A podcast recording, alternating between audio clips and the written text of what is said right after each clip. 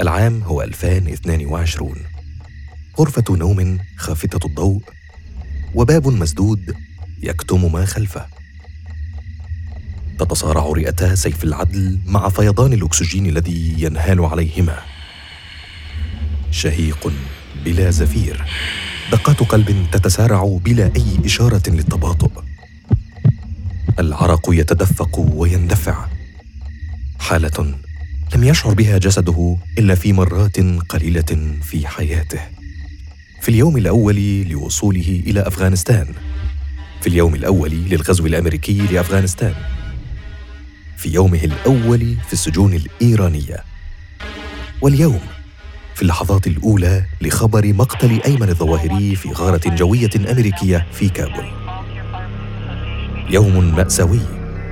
يوم للتاريخ. يوم للاحتفال. بقايا دموع الفرح بدأت بالتشمع على أطراف مقلتيه عندما وصلته رسالة من رقم مجهول فتح هاتفه وضغط على الرسالة. مبارك لك ولنا. انتظر التعليمات. رمى هاتفه على الفراش ومشى بخطوات متعثرة. حاول أن يوازن فيها طوله. وقف أمام المرآة وجه مجعد شعر أبيض ندوب بارزة وروح متعبة. سنوات وسنوات قضاها في التخطيط والتنفيذ والتضحية في سبيل هذه اللحظة لحظة الحسم. ترك نفسه في المرآة ومشى إلى فراشه بخطوات أكثر ثباتا. حمل هاتفه فتح الرساله من جديد وكتب بانتظار التعليمات.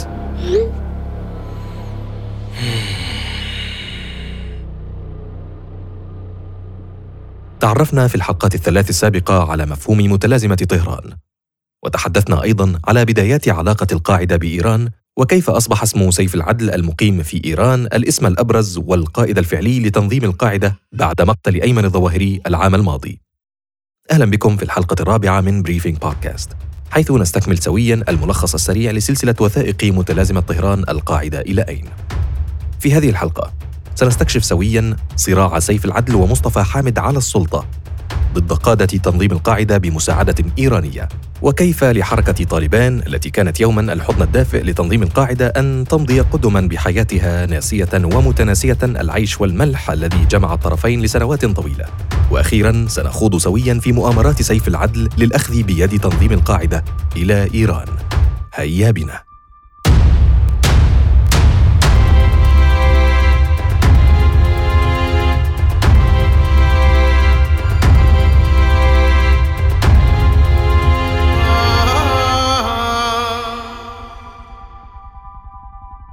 إذا عدنا بالزمن إلى الخلف بالتحديد إلى فترتي إمارة أسامة بن لادن وأيمن الظواهري لتنظيم القاعدة. يتضح لنا أن سيف العدل بالتواطؤ مع صهره مصطفى حامد يعملان منذ فترة طويلة على مشروع خاص بهم لفرض أفكارهم والترويج لها.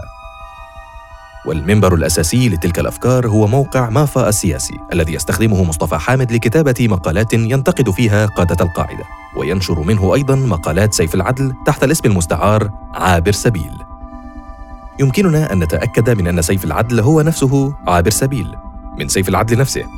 فعندما نشر كتاب الصراع ورياح التغيير على موقع مافا السياسي كتب على غلافه جمع وترتيب عابر سبيل سيف العدل محمد صلاح الدين عبد الحليم زيدان.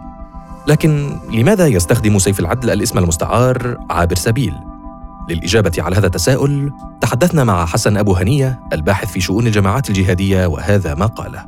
هو دائما يعني لا ينشر باسمه وعابر سبيل كان كان لدى الجهاديين يعرفون بأنه يعني هو آه، سيف العدل يقول. هو أعتقد بعض المجموعات الجهادية جمعت كل هذه الرسائل عابر سبيل ونشرتها في يعني في آه، في في في في مدونة واحدة. وبالتالي كان هناك آراء لكن آه، بحكم هذه الطبيعة الأمنية بتكوين سيف العدل يعني يبقى لا يريد أن يحتمل نتائج. وبالتالي يعني يبثها يعني أنت تعرف من كتبها لكن تستطيع أن تتنكر لها في أي لحظة ما. أعتقد هذا هو النهج الذي يعمل به سيف العدل بطريقة آه، أو بأخرى. في كتاب سيف العدل الذي ذكرناه يمكننا أن نجد العديد من الإشارات المهمة التي يمكن بدورها أن تبين لنا خطة سيف العدل الطويلة والصبورة للفوز بالحكم. أولها هو أنه امتنع عن إظهار أي تبجيل لأيمن الظواهري. فبالرغم من أن صورته موجودة على غلاف الكتاب الخلفي إلا أن صورته كانت بالتشارك مع تسعة قادة آخرين من تنظيم القاعدة. على عكس صورة أسامة بن لادن التي تتصدر الغلاف الأمامي. بالإضافة إلى أن مقدمة الكتاب تشكر وتثني على روح أسامة بن لادن وتشكر شخصيات أخرى منها مصطفى حامد. في حين لم يحصل أيمن الظواهري على أي اهتمام. ثاني استراتيجيات سيف العدل في كتابه هي تثبيت فكرة نقل السلفية الجهادية إلى اتجاه جديد كلياً. حيث علق مصطفى حامد على الجزء الثاني من الكتاب بأنه يحوي نقاطا جديدة تماما على الفكر السلفي ويمني النفس بأمل تطوير العقيدة السلفية وعلى الأخص السلفية الجهادية. لتأخذ منحنى جديد يسوق الأمة إلى حال أفضل بقيادة سيف العدل بالتأكيد. تجاهل سيف العدل لأيمن الظواهري ومديح مصطفى حامد لأفكار سيف العدل عن الجهادية السلفية يوحي بثورية الثنائي ضد قيادة القاعدة السابقة من جهة وانتقاد السلفية الجهادية الحالية في العالم العربي والإسلامي من جهة أخرى. في حين يعرضان السلفية الجهادية القريبة من الأجندة الإيرانية كبديل يمكن تحقيقه بالتعاون اللصيق مع حلفاء إيران مثل حزب الله اللبناني والحوثيين في اليمن وجماعة الشباب في الصومال والفصائل الفلسطينية التي تتلقى دعما إيرانيا. أما بقية الجماعات الجهادية فبرأي مصطفى حامد تخدم مصالح إسرائيل في المنطقة العربية فقط.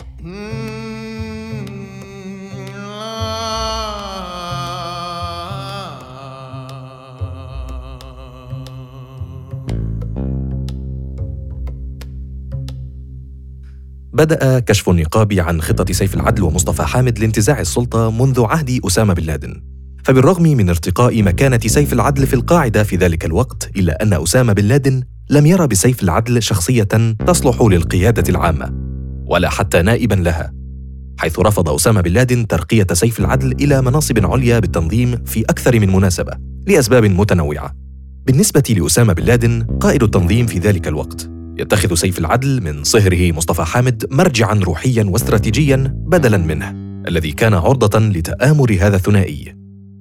كشفت هذه العلاقة المريبة بالصدفة بسبب خطأ فادح ارتكبه سيف العدل نفسه عام 2001. فقد أرسل رسالة إلى مصطفى حامد بعنوان وقفة تعبوية سياسية ثم العودة إلى الصراع. طرح فيها تساؤلات كثيرة عن عواقب هجمات الحادي عشر من سبتمبر والنتائج المتوقعة على الساحة الدولية وشجع مصطفى حامد على تأليف كتاب للإجابة على هذه التساؤلات ضمن هذه التساؤلات برز سؤال طرحه سيف العدل عن وضع إيران على الساحة الدولية وهل الخلاف بينها وبين الدول العربية طائفي بحت أم أنها أعدت خطة لمواجهة التحدي الصليبي؟ سؤال فيه إعجاب مبطن بالجهود الجهادية الإيرانية بنى هذا التساؤل على إعجابه الذي أظهره سابقا في كتاب آخر نشره. أبدى انبهاره بالثورة الإيرانية ووصفها بأنها حالة فريدة غافلت العالم ويصعب تكرارها. في خاتمة الرسالة قدم سيف العدل سلامه لزوجته وأبنائه بالاسم فكتب لا تنسى إبلاغ سلامي وقبلاتي لزوجتي وابنتك أسماء. وأبنائي صفية ورقية وخالد وإيناس وعبد الله وقد اتخذت قرارا بمنحك فرصة نادرة وعظيمة بتقبيلهم نيابة عني. لم يخطط سيف العدل لأن تنشر هذه الرسالة والتي للمفارقة تم نشرها من غير علمه أو موافقته على الموقع الإلكتروني النداء التابع لتنظيم القاعدة ثم عثر عليها مصادفة تحت تصنيف البيانات على الموقع فما لبث سيف العدل أن أرسل خطابا إلى مختار البلوشي عام 2002 مطالبا بحذفها مباشرة. والجدير بالذكر أن مختار البلوشي أو خالد شيخ محمد كان القيادي الوحيد في تنظيم القاعدة آنذاك الذي كان يتمتع بحرية الحركة وحرية التخطيط لهجمات أخرى باسم التنظيم. سلطة أعطاها له أسامة بن لادن بنفسه. هو الأمر الذي كان يعارضه سيف العدل تماما. فبالإضافة إلى مطالبة سيف العدل بحذف الرسالة مباشرة من موقع النداء بخطابه إلى مختار البلوشي طالبه أيضا بالتوقف عن العمل الخارجي نهائيا في تلك الفترة سواء وصل به أمر من أسامة بن لادن أم لم يصل في تحد واضح لأوامر زعيم القاعدة. رفع شأن إيران في رسائله لمصطفى حامد. الخطأ الفادح بنشر رسالة فضح بها نفسه وعائلته. إصدار أوامر فيها تحد واضح لسلطة أسامة بن لادن. جميعها أسباب عديدة وصلت بأسامة بن لادن لقرار توقيف تدرج سيف العدل الهرمي داخل القاعدة. ولكن سيف العدل لم يتوقف عن التآمر.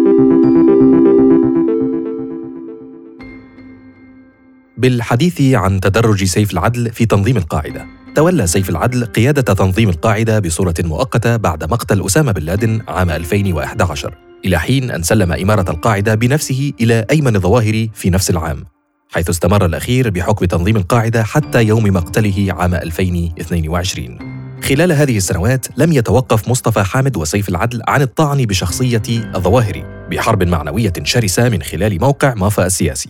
وعند مقتل أيمن الظواهري وللمفاجأة تغيرت اللهجة مباشرة وتحسنت وأخذت منحنى بعيدا كليا عما كانت عليه سابقا تحضيرا لتسلم سيف العدل الحكم الذي يصفه مصطفى حامد بأنه آخر من تبقى من الجيل التاريخي لتنظيم القاعدة. وتعليقا على هذا الموضوع تحدثنا مع الدكتور كمال حبيب الخبير في شؤون الحركات الإسلامية وهذا ما قاله. هتلاقي هنا سيف العدل يعتبر آخر ما يمكن أن نطلق عليه آه، آه، الجيل الأول من تنظيم القاعدة. وهنا تأتي أهميته لأن بمراجعتنا الأسماء أكثر من 100 واحد من تنظيم القاعدة من قياداته الكبيرة زي أبو الخير المصري أبو محمد المصري أبو الفرج المصري كل هؤلاء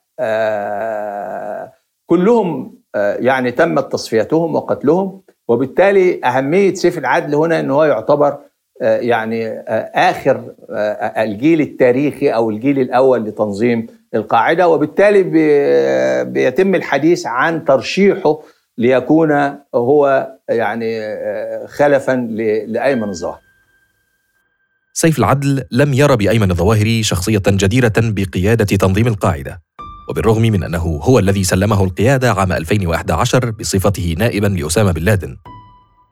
يرى سيف العدل نفسه على بعد خطوات بسيطة من تولي قيادة القاعدة خاصة بعد عام 2015 عندما نال حريته في إيران الأمر الذي سمح لسيف العدل بتوطيد نفوذه الشخصي وإدارة الكثير من أمور التنظيم من دون الرجوع إلى القيادة العامة وخاصة مع ضعف القيادة العامة لتنظيم القاعدة وعلى رأسها أيمن الظواهري. الحرية التي أعطاها الحرس الثوري الإيراني لسيف العدل لم تكن من فراغ بل هي لخدمة الأجندة الإيرانية في المنطقة.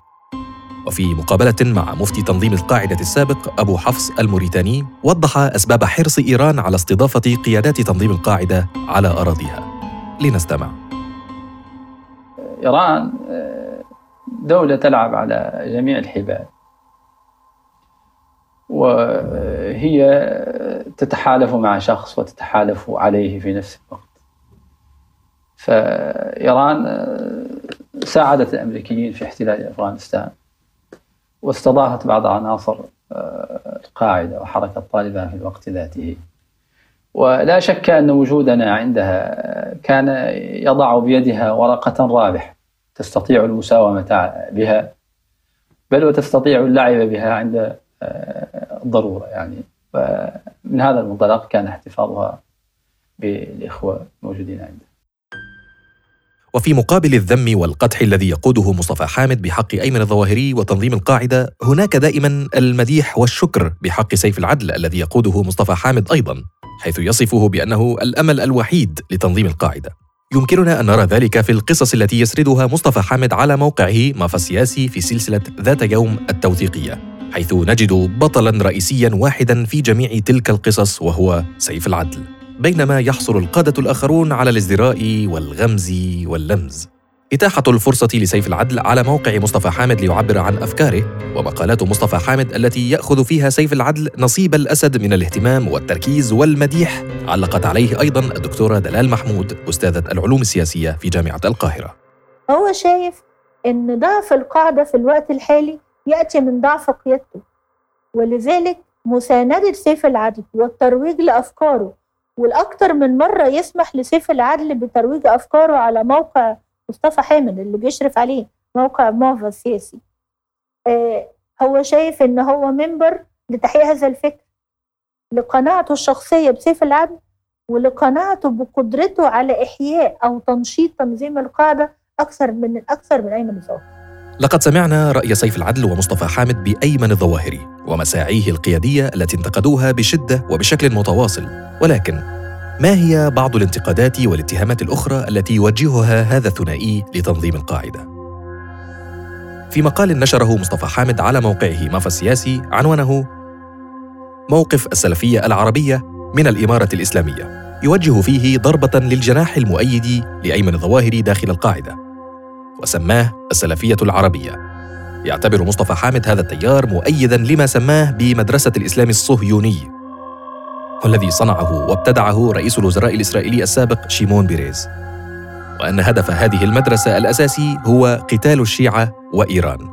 يصرح مصطفى حامد أيضا أن هذا التيار تحالف مع الأنظمة العربية وحلف الناتو وإسرائيل ضد النظام الإيراني. حيث يبين أن نشاط الجهاد السلفي كان بصالح مصالح إسرائيل وأن الجهاد السلفي في سوريا تحت شعار إقامة دولة للسنة لم ينتج عنه إلا الخراب والفشل والهزيمة في كل مكان. للرد على هذه الاتهامات أرسل القيادي أبو الخير المصري رسالة طويلة مكونة من 22 صفحة إلى مصطفى حامد عام 2009 رد فيها بأن هذه الاتهامات الموجهة لتنظيم القاعدة ما هي إلا نتيجة لتورط مصطفى حامد مع الحرس الثوري الإيراني. والذي جعله بوقا لهم ولتوجهاتهم وآرائهم وأبدى استنكاره لهجومه المتواصل والعنيف على تنظيم القاعدة. وعبر عن رأي مجلس شورى التنظيم بأن كتابات مصطفى حامد ليس لها أي علاقة بالواقع وأنه يتبنى وجهة النظر الإيرانية في تفسير وتوثيق الأحداث. هل فعلا يتبنى مصطفى حامد وجهة النظر الإيرانية في كتاباته؟ كما صرح أبو الخير المصري في حديثنا مع الدكتورة دلال محمود هذا ما قالته. مصطفى حامل وجوده في إيران بيؤثر بالفعل على كتاباته ويمكن الكثير ممن يتهمونه سواء بيوجهوا ليه الاتهامات بشكل مباشر أو يعلقوا عليه بأنه تابع لإيران وأنه متحيز تماما ليها حتى على حساب قناعاته الذاتية لماذا يتبنى مصطفى حامد وسيف العدل وجهة النظر الإيرانية بهذا الإصرار؟ ما الهدف؟ الإجابة باختصار تنفيذ مشروعهما الخاص الذي يتمثل بسيف العدل أميرا لتنظيم القاعدة ومصطفى حامد مرشدا روحيا لسيف العدل ولتنظيم القاعدة. مؤامرة حسب ما رأينا في وثائق أبوت أباد وغيرها يتجاوز عمرها العشرين عاما. وما هو المكان المثالي لتنفيذ هذه المؤامرة بالنسبة لهذا الثنائي؟ إيران. خاصة بعد تصفية القيادات التاريخية للتنظيم مثل أسامة بن لادن وأيمن الظواهري وغيره. والأمن والأمان المضمون في عقر ضيافة الحرس الثوري الإيراني. لكن تبقت نقطة واحدة. على مصطفى حامد وسيف العدل أن ينفذوها بشكل متقن لتنتهي مؤامراتهم بالنجاح. التأكد أن تنظيم القاعدة لن يعود أبدا إلى أفغانستان. وأن أي تحالف بين تنظيم القاعدة وحركة طالبان هو خيال علمي. لا محل له في واقعنا. كيف سينفذ مصطفى حامد وسيف العدل هذا الهدف؟ لنرى.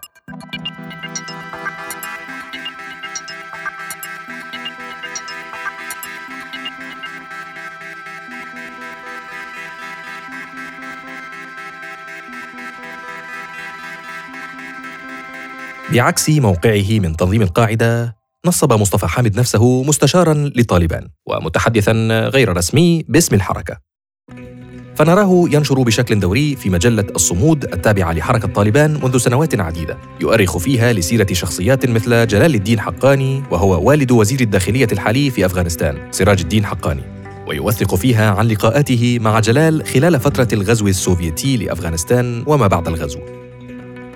طريقة ماكرة وذكية يستغل فيها مصطفى حامد هذه التوثيقات لمهاجمة تنظيم القاعدة بحجة الدفاع عن طالبان مما يعطي ضمنيا الانطباع بأن طالبان توافق على كلامه المعادي لتنظيم القاعدة وأنها بطريقة أو بأخرى تمثل رفض طالبان لفكرة عودة أفراد تنظيم القاعدة إلى أفغانستان.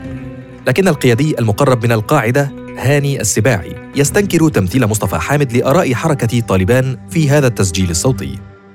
الراجل بيخترع يعني على طريقة أرأيت يعني بيخترع شيء لا يحدث ولم يحدث. يعني بيخترع أشياء كاذبة ولا يوجد في مخيلة هؤلاء الناس. والناس حبهم للإمارة وحبهم لل... ونصحهم لها وحرصهم عليها. كيف يعني إيه، كل حاجة الخشية من من طلبان. عشان هو واخد طلبان صدقني طلبان واخدها يعني عبارة عن مشجب شماعه بيتعلق عليها كي يصفي حساباته مع الجهاديين. رجل حاقد على مذهب أهل السنة عامة وعلى الجهاديين عامة على هو أصلا كاره لمذهب أهل السنة. و- ولو طلبان حاربت الآن أفغ... إيران ها ماذا سيكون؟ سيوقف مع من؟ صدقني سيقف مع هؤلاء ال- الشيعة. يستغل مصطفى حامد اختلافات تنظيم القاعدة مع حركة طالبان الجوهرية لحفر قبر أوسع لأي تعاون مستقبلي بين الجبهتين. فيهاجم مثلا أسامة بن لادن على تنفيذه لهجمات الحادي عشر من سبتمبر على الرغم من رفض الملا عمر القائد العام والزعيم الروحي لحركة طالبان. يهاجم أيضا مسألة عداء السلفية الجهادية التي يعتقد بها أفراد تنظيم القاعدة للمذاهب السنية الأخرى مثل المذهب الحنفي الذي يعتقد به الأفغان. نزاع تغاضى عنه الطرفين في نشأة التعاون بينهما. ولكن مصطفى حامد لا يكف عن التذكير بهذا الاختلاف المذهبي العميق واستهدفه بشكل مقصود بهدف العمل على فك الارتباط بين الطرفين. وبذلك تصبح إيران الملجأ الأول والأخير للقاعدة. تمثل مسألة وجود القاعدة في أفغانستان أحد أكثر القضايا حساسية بالنسبة لحركة طالبان والتي إن أرادت الاعتراف الدولي والدعم الاقتصادي عليها أن تتبرأ من تنظيم القاعدة بشكل نهائي وفقا لاتفاقية الدوحة المبرمة مع الولايات المتحدة. وبالتالي تصبح إيران هي الملجأ الوحيد والنهائي لتنظيم القاعدة بقيادة سيف العدل ومرشده الروحي مصطفى حامد. وهنا نكون قد وصلنا إلى نهاية الحلقة الرابعة من بريفينج بودكاست حيث ولخمس حلقات سنستعرض سويا ملخصا سريعا لسلسلة وثائق متلازمة طهران القاعدة إلى أين. في الحلقة القادمة والأخيرة من سلسلتنا. سنناقش طبيعة العلاقة الحالية بين تنظيم القاعدة وإيران وكيف أصبح تنظيم القاعدة تابعا ذليلا لنظام الملالي في طهران بعد سنوات من التشرذم والتفكك الإداري والتنظيمي. ودائما يمكنكم مشاهدة سلسلة فيديوهات متلازمة طهران الخمس الكاملة والمفصلة على اليوتيوب من خلال الضغط على الرابط المبين في صندوق الوصف. إلى اللقاء.